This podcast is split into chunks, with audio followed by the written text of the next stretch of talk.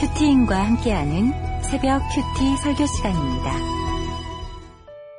그 후에 유대인의 명절이 되어 예수께서 예루살렘에 올라가시니라. 예루살렘에 있는 양문 곁에 히브리 말로 베데스다라 하는 못이 있는데 거기 행갑 다섯이 있고 그 안에 많은 병자, 맹인, 다리 저는 사람, 혈기 마른 사람들이 누워 물의 움직임을 기다리니 이는 천사가 가끔 못에 내려와 물을 움직이게 하는데 움직인 후에 먼저 들어가는 자는 어떤 병에 걸렸든지 낫게 되밀어라. 거기 38회 된 병자가 있더라. 예수께서 그 누운 것을 보시고 병이 벌써 오래된 줄을 아시고 이러시되 내가 낫고자 하느냐. 병자가 대답하되 주여 물이 움직일 때에 나를 못에 넣어주는 사람이 없어 내가 가는 동안에 다른 사람이 먼저 내려가나이다. 예수께서 이르시되 일어나 내 자리를 들고 걸어가라. 하시니 그 사람이 곧 나와서 자리를 들고 걸어가니라. 이날은 안식일이니 유대인들이 병 나은 사람에게 이르되 안식일인데 내가 자리를 들고 가는 것이 옳지 아니하니라. 대답하되 나를 낫게 한 그가 자리를 들고 걸어가라 하더라 하니 그들이 묻되 너에게 자리를 들고 걸어가라 한 사람이 누구냐 하되 고침을 받은 사람은 그가 누구인지 알지 못하니 이는 거기 사람이 많으므로 예수께서 이미 피하셨습니다. 그 후에 예수께서 성전에서 그 사람을 만나 이르시되 보라 내가 나았으니 더 심한 것이 생기지 않게 다시는 죄를 범하지 말라 하시니 그 사람이 유대인들에게 가서 자기를 고치니는 예수라 하니라. 그러므로 안식일에 이러한 일을 행하신다 하여 유대인들이 예수를 박해하게 된지라. 예수께서 그들에게 이르시되 내 아버지께서 이제까지 일하시니 나도 일한다 하시매 유대인들이 이러 말미암아 더욱 예수를 죽이고자 하니 이는 안식일을 범할 뿐만 아니라 하나님을 자기의 친아버지라 하여 자기를 하나님과 동등으로 삼으심이로라. 네, 오늘 요한복음 5장 1절에서 18절까지 나를 고치시는 예수님이라는 제목으로 말씀 함께 나누겠습니다. 나를 고치시는 예수님은 첫째 먼저 찾아오셔서 구원을 베푸십니다. 본문 1절입니다. 유대인의 명절이 되어 예수님께서 예루살렘에 올라가십니다. 이 예루살렘에는 베데스라라는 연못이 있었는데요. 많은 병자, 맹인, 다리 저는 사람, 혈기 마른 사람들이 누워 있었습니다. 이 베데스다라는 이름의 뜻은 자비의 집인데요. 이곳에는 천사가 가끔 못에 내려와 물을 움직이게 하는데 그때 제일 먼저 들어가는 사람은 병이 낫는다는 그런 소문이 있었습니다. 아마도 간헐철, 간헐천 같은 곳이겠죠. 그러다 보니 이 물이 움직이면 이곳은 서로 먼저 들어가기 위한 치열한 경쟁의 장소로 변했습니다. 이 자비의 집이라고 하지만 전혀 자비를 찾아볼 수가 없고 오직 선착순의 논리만 지배하는 그런 무자비한 전쟁터였습니다. 이 연못가에 모인 사람들은 미신과 요행에 근거한 잘못된 믿음으로 기약 없는 세월만 보내고 있었습니다. 오늘날 우리도 잘못된 믿음과 헛된 소망에 사로잡혀서 이 베데스다 연못에 거하곤 합니다. 몇 년 전 전 세계적으로 인기를 얻었던 한류 드라마가 있었는데요. 이 오징어 게임이라고 잘 아시죠? 게임에서 이기고 최종으로 남는 사람이 상금을 모두 갖는 그런 어, 내용이었습니다. 456억이라는 돈을 위해서 456명이 서로 경쟁하면서 죽고 죽이는 서바이벌 게임을 치릅니다. 돈과 출세를 위한 헛된 소망에 사로잡힌 참가자들은 자기가 살기 위해서 상대방을 죽입니다. 이 과정을 지나면서 점점 인간성의 실종을 느끼고 고통스러워합니다. 마치 오늘날 우리 사회의 이런 어, 축소판을 반영하고 있지요. 자비를 말하지만 정작 자비는 없는 무자비한 곳. 행복을 추구하지만 정작 행복은 없는 적자 생존의 공간. 그럼에도 행복하고 싶고 성공하고 싶어서 몰려든 많은 사람들. 바로 이 모습이 베데스다 연못의 풍경이고 오늘 우리의 자화상이기도 합니다. 그리고 이 베데스다 연못가에 오랜 질병으로 삶의 소망을 상실한 한 사람이 있었습니다. 보면 5절을 보면 거기 38해 된 병자가 있더라. 38개월도 아니고 38년을 병으로 누워 있는데 거기 무슨 희망이란 게 있겠습니까? 절망과 외로움과 아픔과 공허함 속에서 하루하루 숨만 쉬고 있었겠죠. 제 아버지는 16년 동안 중풍을 알아오셨습니다. 오늘 이 본문에 나오는 혈기 마른 사람에 해당됩니다. 그 긴 시간 동안 병을 알아오신 이 아버지 모습을 곁에서 뵈는데 참 마음이 아프더라고요. 이처럼 오랜 시간의 질병은 사람을 무력하게 하고 희망조차 상실하게 합니다. 바로 그때 예수님께서 이 병자에게 먼저 다가오십니다. 본문 6절에서 예수님은 그 병자가 누운 것을 보시고 병이 벌써 오래된 줄 아셨습니다. 그리고 이렇게 질문하십니다. 네가 낫고자 하느냐? 아니 당연한 질문을 왜 이렇게 하시는 겁니까? 아마도 이 병자로 하여금 회복되고픈 마음이 일어나도록 의도하신 것이죠. 아무런 소망도 기대도 가망도 없는 이 병자가 예수님으로 인해서 구원받아야 될 그런 존재라는 것을 말씀해 주시기 위해서입니다. 이 질문은 내가 너의 구원자라는 첫 시작이기도 합니다. 오늘 이 베데스다 연못가에 누워있는 38년 된 병자처럼 우리 또한 이런 시간을 보낼 때가 있습니다. 오랜 기간 육신의 마음, 육신과 마음의 질병으로 누워 있는 나, 관계에서 깊은 상처를 받아서 쓰러져 있는 나, 번번이 세상에서 실패하면서 모든 의욕을 상실해버린 나, 죄와 중독에 찌들릴 대로 찌들려서 널브러져 있는 나. 그 누구도 관심 갖지 않던 이 병자를 보신 예수님께서는 오늘 이런 나를 주목해 주십니다. 그의 병이 오래된 줄 아신 예수님께서는 지금 내가 어떤 상태인지도 알고 계십니다. 38년 된 이 병자의 절망과 깊은 외로움을 보신 주님은 오늘 나의 마음을 알고 계시죠.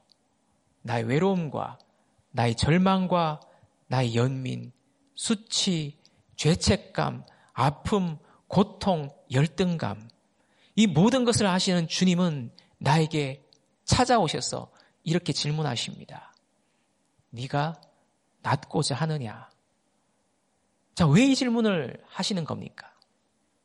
베데스다 연못을 향해 있는 나의 시선과 나의 관심을 이제 예수님께로 돌이키라는 것.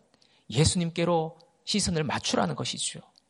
그리고 내 안에 있는 것들을 드러내게 하심으로 나 스스로를 직면하게 하시는 겁니다.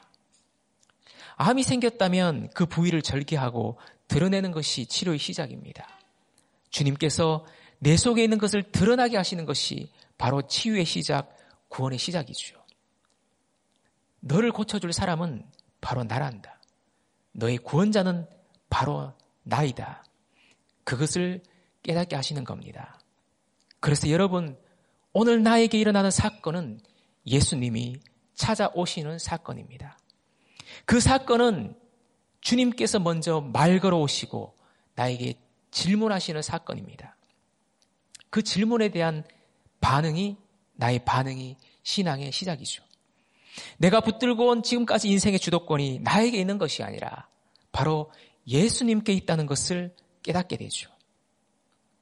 자, 예수님의 이 질문에 병자는 대답합니다. 7절 보면 주여 물이 움직일 때 나를 못에 넣어주는 사람이 없어 내가 가는 동안에 다른 사람이 먼저 내려가나이다. 이 병자의 대답에는 병든 몸을 가진 현 상황에 대한 절망이 오롯이 묻어납니다. 사람들과의 경쟁에서 번번이 밀려난 피해 의식도 있습니다. 오랜 기간 동안 병을 알아왔기 때문에 자기 연민과 세상에 대한 비관도 있습니다. 또 사람에 대한 원망도 있습니다. 육신의 질병도 중했지만 마음의 병, 영적인 병도 심각했던 것이죠. 이런 거에게 예수님께서 8절에서 말씀하십니다. 일어나 내 자리를 들고 걸어가라. 예수님은 내가 너를 고쳐주겠다고 말씀하지 않으시고 일어나라고 말씀하셨습니다. 이 병자가 연못으로 베데스다 연못으로 들어가도록 돕지 않으시고 자리를 들고 걸어가라고 명하셨습니다. 여기서 일어나라는 이 명령은 예수님의 부활에도 쓰인 단어입니다. 따라서 이 병자의 일어남은 그에게 부활의 사건이기도 한 것이죠. 여러분, 예수님의 말씀에는 능력이 있습니다. 그 말씀은 회복이고 생명입니다. 그 말씀은 구원입니다. 그래서 병자가 할 일은 이 말씀 그대로 받아들이고 따르기만 하면 되는 것이죠.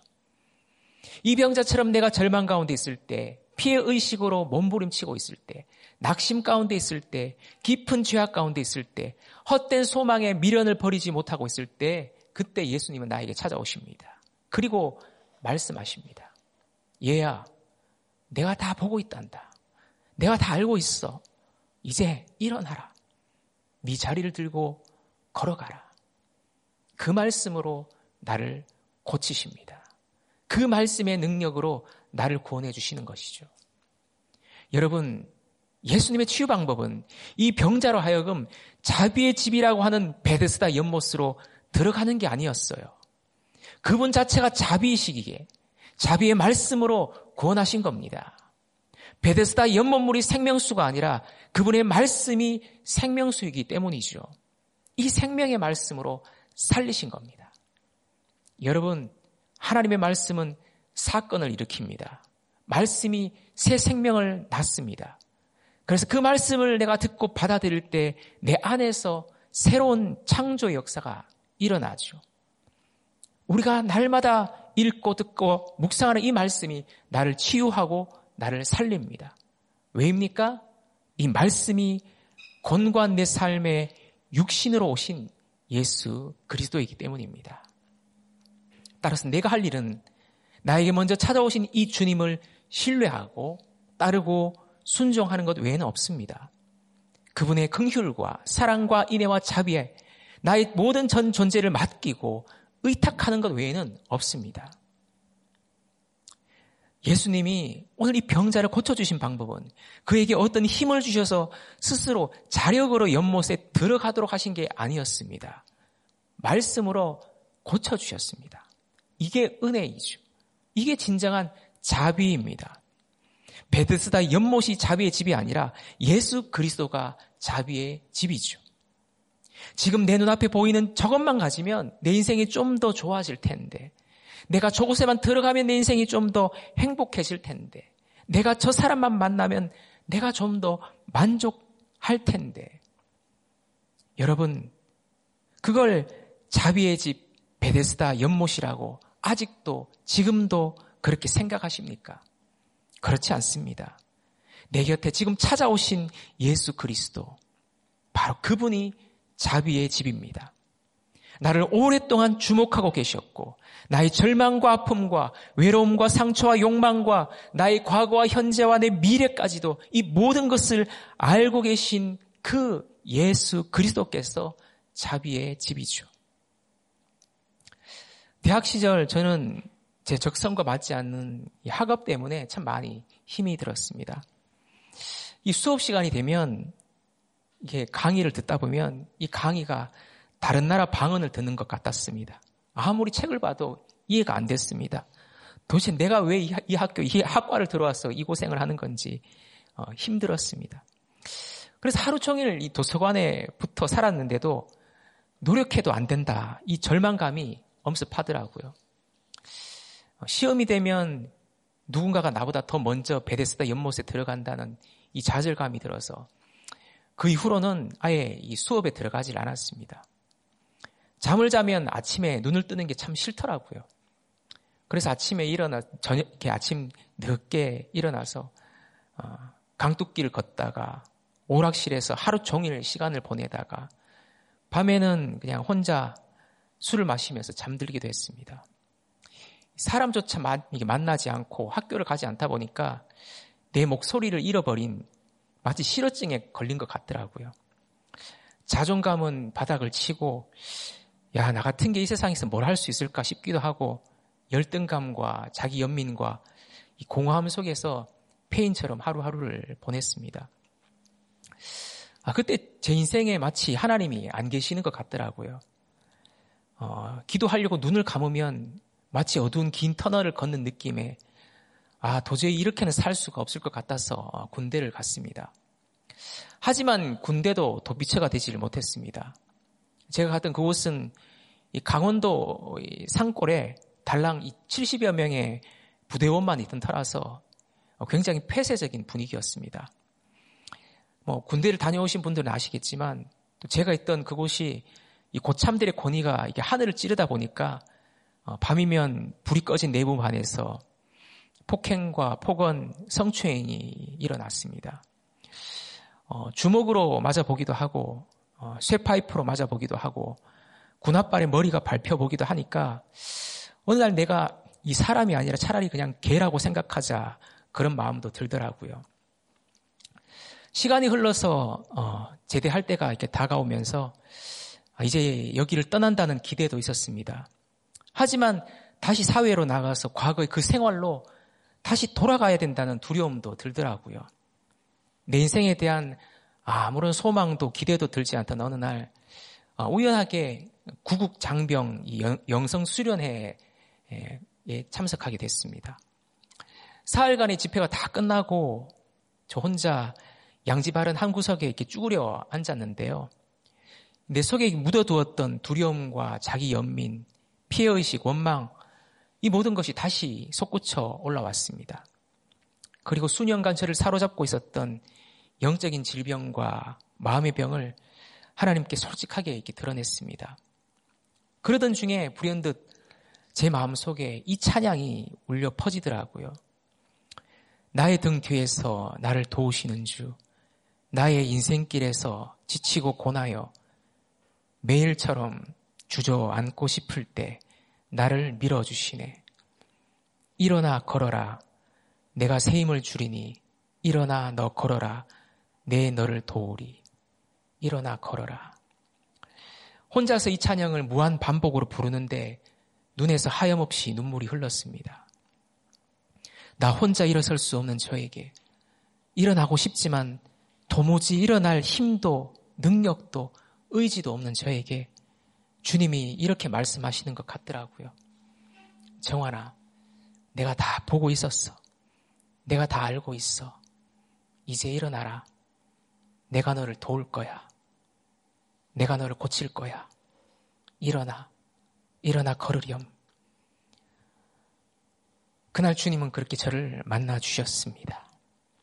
그 주님께서 내 인생의 주인 되심을 알게 해 주셨습니다. 그 찬양에 담긴 그 말씀으로 저희 상한 마음과 감정을 어루만지시고 고쳐 주셨습니다. 그리고 제가 공부를 했던 목적, 내 인생의 목적은 오로지 이 세상에서 잘 되고 싶었고, 성공하고 싶었고, 출세하고 싶었다라는 것을 알게 해주셨습니다. 저희 그 두려움의 밑바닥에는 욕심이 있었던 것이죠. 그렇게 주님을 만나고 부대로 다시 돌아온 저에게는 두 가지 확신이 생겼습니다. 첫째는 황량하고 삭막한 내 인생의 베데스다에도 예수님이 나를 보고 계셨고 알고 계셨다는 사실과 또 다른 하나는 내가 그분을 만나서 구원을 받게 되었다는 것이었습니다. 그 예수님을 만난 감격은 무엇과도 비교할 것이 없었습니다. 나의 회복과 나의 구원을 나보다 주님이 더 원하셨고 나보다 더 먼저 바라고 계셨던 것이죠. 그리고 부대로 돌아온 그 주일에 11명의 후임병들과 함께 예배를 드리기 위해서 교회를 향했습니다. 교회 마당에 도착해서 제가 그때 고참이었기 때문에 후임 병사들을 벤치에 잠시 앉게 했습니다. 그리고 그들에게 물었습니다. 혹시 예수님이 나의 구원자라는 것을 믿는 사람이 있냐? 그렇게 제가 질문했는데 11명 중에서 단 한 사람만 손을 들더라고요. 10명은 그냥 쭈뼛쭈뼛 그냥 고개를 숙이고 아무 말도 하지 않고 있었습니다. 그리고 제가 만난 예수님을 전하게 되었습니다. 그 예수님이 우리의 구원자가 되시고 내 죄를 위해 죽으시고 부활하신 분이라고요. 그렇게 복음을 전한 뒤에 이 예수님을 영접하고 싶은 사람은 손을 들라고 하니 나머지 10명이 다 손을 들었습니다. 그리고 그 자리에서 함께 모두 영접 기도를 드리고 예수님을 영접하게 되었습니다. 그렇게 예수님은 38년 된 병자와 다를 바 없었던 저를 이렇게 세우시고 구원의 은혜를 그 지체들에게 베풀어 주셨습니다. 그리고 제대 후에 주님은 전혀 제가 생각지도 예상치도 못했던 방식으로 제 적성에 가장 잘 맞는 곳으로 인도해 주셨습니다. 이전에는 책을 보다가 너무 힘들고 볼 때마다 시험이 들어서 눈물이 났는데 새롭게 학업을 시작한 곳에는 책을 보는데 너무 재밌고 감사해서 눈물이 다 나더라고요. 적용 질문입니다. 나는 어떤 베데스다에서 나의 깊은 갈망과 소원이 채워지길 바라고 있습니까? 내가 지금 누워있는 자리, 주저앉아 있는 자리, 널브러진 자리는 어디입니까? 그 자리에서 주님의 말씀을 듣고 있습니까? 그 말씀이 나를 고치시고 구원해 주실 것을 믿습니까? 나를 고치시는 예수님은 둘째, 행복이 아닌 거룩을 목적으로 살라고 하십니다. 38년 된 병자가 고침받은 날은 안식일이었습니다. 그리고 그가 병이 나았다는 소식을 유대인들은 듣게 되었습니다. 그들이 어떻게 반응했을까요? 10절입니다. 유대인들이 병 나은 사람에게 이르되 안식일인데 네가 자리를 들고 가는 것이 옳지 아니하리라. 이 유대인들은 안식일에 뭔가를 한 곳에서 다른 곳으로 옮기는 일을 포함해서 39가지 종류의 일로 분류를 했습니다. 그래서 이 병자는 안식일 중에 안식일에 이 중에 하나를 위반했기 때문에 율법을 범한 셈이었죠. 이 유대인들은 생명보다 전통이 더 중요했습니다. 지독한 율법주의적인 태도를 가지고 있었습니다. 여러분 그 사랑은 고통에 대한 감수성이라는 말이 있습니다. 상대방이 아프면 나도 그 아픔을 느끼는 것이 사랑이죠. 아들이 배고프다고 하면 엄마가 밥을 차려주는 것이 사랑입니다. 아들이 배고프다고 하는데 엄마가 너는 허구한 날 배고프냐? 네 뱃속에는 거지가 들었냐? 이렇게 꾸짖는다면 그건 사랑이 아니겠죠. 딸이 아프다고 하면 딸의 손을 잡고 병원에 가는 게 사랑입니다. 왜냐하면 엄마는 딸의 아픔을 체휼하기 때문입니다. 그런데 오늘 본문에 나온 유대인들은 병자의 아픔에는 1도 관심이 없습니다. 관심이 없는데 무슨 체휼이 있겠습니까? 율법의 핵심은 하나님 사랑, 이웃 사랑인데 율법에 대해서 누구보다도 가장 잘 안다고 하는 자들이 정작 율법의 정신은 외면하고 있습니다. 병자가 안식일에 자리를 들고 걸어간 것, 예수님이 안식일에 병을 고쳐 주었다는 이 자체만 꽂혀 있습니다. 이 병자가 38년 된 병에서 회복되었다면 함께 기뻐해야 될 일이잖아요. 그런데 12절을 보면 너에게 자리를 들고 걸어가라고 한 사람이 누구냐고 따지고 있습니다. 그러면서 안식일에 이러는 것은 죄라고 이 잣대를 들이대는 것은 너무나 숨이 막히죠. 예수님이 이 일을 왜 하셨는지에 대해서는 관심이 없습니다. 오로지 예수님이 안식일을 어긴 그 자체에만 관심이 있습니다. 알맹이에는 관심이 없고 껍데기에만 관심이 있죠. 생명에는 관심이 없고 전통에만 관심이 있습니다. 그러니까 할 수 있는 게 무엇입니까? 옳고 그름으로 판단질만 하는 것입니다. 자기 기준으로 사람을 잡는 것입니다. 여러분 이렇게 본질을 외면하면 일평생 비본질에만 사로잡혀서 인생을 낭비하죠. 이 유대인들은 진정한 안식이 예수님께 있다는 사실을 모르고 있어요. 그러니 안식을 누리지 못합니다. 영혼 구원에는, 영혼 구원에는 관심이 없습니다. 그러니 사람을 살리지 못합니다. 종교적인 열심은 있지만 그 열심으로 안식일의 참 주인이 되신 예수 그리스도를 박해하고 죽으려고 듭니다. 영적인 나병에 걸려서 자기 문제의 심각성조차 모르고 있으니 이 38년의 병자보다 더 중증 환자들입니다. 저도 그랬습니다. 제가 가지고 있는 틀, 제가 가지고 있는 이 잣대로 언제나 사람들을 재단했습니다. 그러다 보니까 편한 사람이 되지를 못했습니다. 집에서도 공동체에서도 다른 사람들이 저의 눈치를 보게끔 만들었습니다. 38년 된 이 병자처럼 주님을 만나서 구원을 받았지만 오늘 본문의 이 유대인들처럼 영적인 질병이 저에게도 있으니 그것은 자기애와 자기 기만과 위선과 탐욕입니다. 내 마음 편하고 내 몸 편한 게 우선이다 보니 그런 환경과 조건이 갖춰지지 않으면 온 몸으로 그 불편함을 드러내거나 회피를 했습니다. 그 회피와 무관심 때문에 영적인 나병에 걸려서 사역을 하다가 치리를 받기도 했습니다. 이런 저에게 제 아내는 말합니다. 이 세상에서 당신이 가장 사랑하는 사람은 정정환이라고요. 목사가 가장 사랑하는 대상이 예수님도 아니고 영혼도 아니고 목사 자신이라고 하니까 정말 제가 저를 봐도 참 수준 미달, 함량 미달입니다. 지난주에는 역사 공부를 한참 하던 딸이 저에게 이렇게 묻더라고요. 아빠는 신라가 좋으세요? 백제가 좋으세요? 라고 묻는데 제 입에서 갑자기 이런 말이 튀어나오더라고요. 나는 말이야, 내가 더 좋아. 웃자고 한 농담이었지만 그 말 속에는 저의 뿌리 깊은 자기애와 이 뿌리 깊은 자기애가 은연중에 드러난 것이죠. 그러니 제 기준, 제 틀, 제 프레임이 얼마나 강하겠습니까? 그 기준과 잣대로 주위 사람들을 판단하고 나만의 경계를 치는 내적인 완고함이 있습니다. 그러면서 또 한편으로는 좋은 사람처럼 보이고 싶어서 아닌 척 위선을 떱니다. 바로 이게 자기 기만이죠. 정말 육적인 사람의 전형입니다. 그러니 옆에 있는 사람들을 불편하게 만듭니다. 오늘 본문에 나온 유대인들처럼 말이죠. 간혹 이런 저를 보면 아, 하나님도 나를 쓰시기 얼마나 불편하실까 그런 생각도 듭니다. 정말 나 같은 게 목사로 사역할 자격이 있는 건가? 주님께서 하시는 일에 갸시처럼 걸림돌이 되고 있지는 않는가? 또 그런 생각이 들면 또 자기 연민에 빠지기도 합니다. 그런데 이런 저에게 예수님은 오늘 본문 14절에서 이 말씀을 해주십니다. 보라, 네가 나았으니 더 심한 것이 생기지 않게 다시는 죄를 범하지 말라. 예수님께서 고쳐주신 병자를 성전에서 다시 만나서 해주신 말씀이죠. 이 병자는 병고침을 받긴 했지만 여전히 죄 가운데에 있었습니다.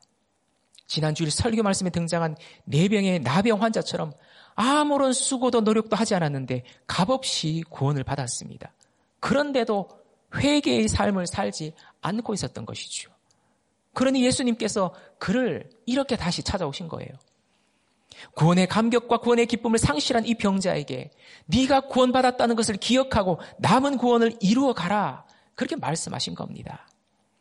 은혜로 얻게 된 이 새 생명에 감사하면서 이제는 변화된 삶, 행복이 아니라 거룩을 목적으로 하는 삶을 살라고 명하시는 겁니다. 너는 새 사람을 덧입었으니 그 신분에 합당한 인생으로 살라고 명하시는 것이죠. 여러분 38년 된 병에서 고침받은 것보다 더 중요한 것은 그 병 때문에 만난 예수님, 그 예수님으로부터 받은 구원을 감사하고 구원받은 자로서 오늘을 회개하면서 살아내는 것이죠. 그리고 나를 살리신 이 복음의 아름다운 소식을 전하는 증인의 삶으로 나아가는 것입니다. 저는 공사 중이라는 이 단어를 좋아합니다. 되었다 함이 없는 인생이기 때문에 오늘도 저는 공사 중입니다. 다 지었다 싶은데 비가 오면 줄줄 새고 바람이 부면 또 흔들립니다. 잘 지어졌다 싶은데 태양이 장렬하면 여지없이 허물어지는 인생입니다. 그래서 여전히 공사 중입니다. 이런 저에게 주님은 오늘도 말씀해 주십니다. 네가 공사 중이더라도 내가 너의 구원자잖아. 나를 의지하고 이제는 더 심한 것이 생기지 않게 다시는 죄를 짓지 마렴. 오늘 이 말씀이 저에게 위로가 되기도 하고 엄중한 명령으로 들리기도 하고 내 삶을 끝까지 지켜주시겠다는 신실한 약속으로 들리기도 합니다. 여러분, 오늘 이 본문에 등장한 38년 된 병자도 유대인들도 모두 아픈 사람들입니다. 공사 중인 사람들입니다. 구원이 필요한 사람들입니다. 양쪽 모두 예수님을 만나지 않는다면 가망이 없는 인생들이죠. 한쪽은 한없는 절망과 고통과 원망 속에서 세상과 자신을 비관하다가 끝날 인생이고 또 다른 한쪽은 끊임없는 교만과 정죄 속에서 세상과 사람들을 비난하다가 망할 인생입니다. 그리고 바로 저 자신도 이 둘 중 하나처럼 그렇게 살다가 끝날 인생이었겠죠. 하지만 이런 저에게 주님은 오늘 또다시 먼저 찾아오십니다. 그리고 말씀해 주십니다. 네가 구원받았으니 이제 구원받은 자에 합당한 인생, 하나님의 자녀된 인생을 살아가렴. 혹시나 지금도 베데스다 연못가에서 잘못된 믿음으로 거짓 희망에 사로잡혀 앉아 있는 분이 계십니까? 그 베데스다에서 내 마음의 깊은 갈망이 채워지고 세상 욕심과 그 세상 소망이 채워지고 그토록 고대하던 행복이 이루어질 거라고 생각하십니까? 좋은 학교에 들어가고 이름 있는 직장에 취업하면 성공할 것 같고 더 많은 투자를 받아서 사업하면 대박이 날 거라는 소망을 갖고 있지는 않습니까? 내 눈에 보기 좋은 그 사람을 만나면 안식을 누릴 거라고 기대하고 있습니까? 아직도 이 베데스다 연못을 떠나지 못한 채 오징어 게임의 참가자들처럼 헛된 세상 신화에 그렇게 나를 던지고 있지는 않습니까? 여러분, 진짜 베데스다는 바로 예수 그리스도입니다. 나의 과거부터 지금까지 내 모든 삶을 주목하고 계셨고, 나의 결핍과 부족과 아픔과 이 모든 것을 알고 계신 그 예수 그리스도께서 나의 베데스다입니다. 그 주님께서 나의 생명, 나의 전부가 되십니다. 바라기는 오늘 내 곁에 찾아오신 이 주님의 말씀을 듣고 이 절망의 자리와 헛된 소망의 자리, 무기력의 자리, 죄악의 자리에서 일어나시기 바랍니다. 그리고 이 하루도 나에게 주어진 길을 그분과 함께 걸어가는 저와 여러분이 되시길 주님의 이름으로 축원합니다. 적용 질문입니다. 사랑 없이 내 기준에 따라 옳고 그름으로 판단하고 정지하는 것은 무엇입니까? 내가 또다시 범하지 않아야 할 죄, 피해야 할 죄는 무엇입니까? 나는 구원받은 자에 합당하게 거룩을 목적으로 살고 있습니까? 함께 기도하겠습니다. 하나님 아버지, 오랜 시간 삶의 공허함과 사람에 대한 상처와 자기 연민과 열등감에 찌들어 지내던 인생이었습니다.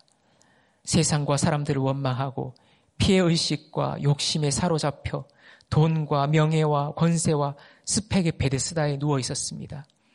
저것만 가지면 내 인생이 좀 더 풀릴 텐데, 더 행복할 텐데, 더 좋아질 텐데 하면서 헛된 기대와 소망으로 살아왔습니다. 그런 저에게 주님께서 먼저 찾아오셔서 내가 너를 보았고 내가 너를 잘 안다라고 말씀해 주십니다. 내가 주님을 찾기보다 주님이 먼저 나를 찾아오시고 내가 회복되길 원하는 것보다 주님이 나의 회복을 더 원하셨습니다. 이런 저에게 일어나 자리를 들고 걸어가라고 하시며 구원의 은혜를 베풀어 주시니 감사합니다. 주님의 말씀으로 저를 구원해 주셨고 주님의 말씀으로 저를 살리시고 새 생명을 허락해 주셨습니다. 하지만 여전히 되었다함이 없으니 나의 기준과 나의 잣대로 지체들을 판단하고 식구들을 불편하게 만드는 유대인이 바로 저입니다. 이 시간 저의 자기애와 자기 기만과 위선과 탐욕의 죄악을 회개하오니 더 심한 것이 생기지 않도록 불쌍히 여겨 주시옵소서. 이제라도 행복이 아니라 거룩을 인생의 목적으로 삼고 걸어갈 수 있도록 도와주시옵소서. 눈에 보이는 저 베데스다 연못이 나를 구원해 주는 것이 아니라 진정 자비의 집이신 예수님께서 저를 구원해 주실 것을 믿습니다. 베데스다 연못 물이 아니라 주님께서 주시는 말씀이 나의 생명수가 되어서 이 땅에서부터 영생을 누리게 하여 주시옵소서. 하나님, 이 생명의 말씀으로 구원을 받게 하시고 영육간의 모든 질병에서 나음을 얻게 하시고 죄로부터 자유함을 얻게 하여 주시옵소서. 진정한 안식을 허락하여 주시옵소서. 이 구원의 아름답고 복된 소식을 내 곁에 있는 식구들과 이웃에게도 전할 수 있도록 도와주시옵소서. 하나님, 우리 가정과 공동체 안에 이웃 가정, 이웃 가운데 오늘 이 38년 된 병자와 같은 식구들, 유대인과 같은 지체들이 있습니다. 주님께서 한 사람 한 사람을 만나 주시고 방문하여 주시옵소서. 주님의 말씀으로 그들도 구원받게 하여 주옵시고 고침받게 하여 주옵시고 예수 그리스도의 사랑을 인격적으로 경험하게 하여 주시옵소서. 이 군의 일에 앞서 걸어가시는 담임 목사님의 영육을 붙들어 주옵시고 강건케 하여 주옵시고 구속사의 말씀이 강에서 바다로 거침없이 흘러가게 하여 주시옵소서. 말씀이 닿는 곳마다 이혼 구원과 가정 중수가 일어나고 거주할 처소가 견고하게 세워지게 하여 주시옵소서. 구원의 길을 가로막는 차별금지법을 비롯한 악법과 조례가 통과되지 않게 막아주옵시고 대하 생명보호법이 제정되도록 역사하여 주시옵소서. 오늘도 세계 각지에서 사역하시는 성교사님들의 안위를 지켜보아여 줍시고 복음이 전해지는 곳곳마다 구원의 역사가 일어나게 하여 주시옵소서. 감사드리오며 우리의 진정한 베데스다 되신 예수 그리스도 이름으로 기도드리옵나이다. 아멘. 계속해서 각자 가지고 계신 기도 제목으로 기도하시겠습니다.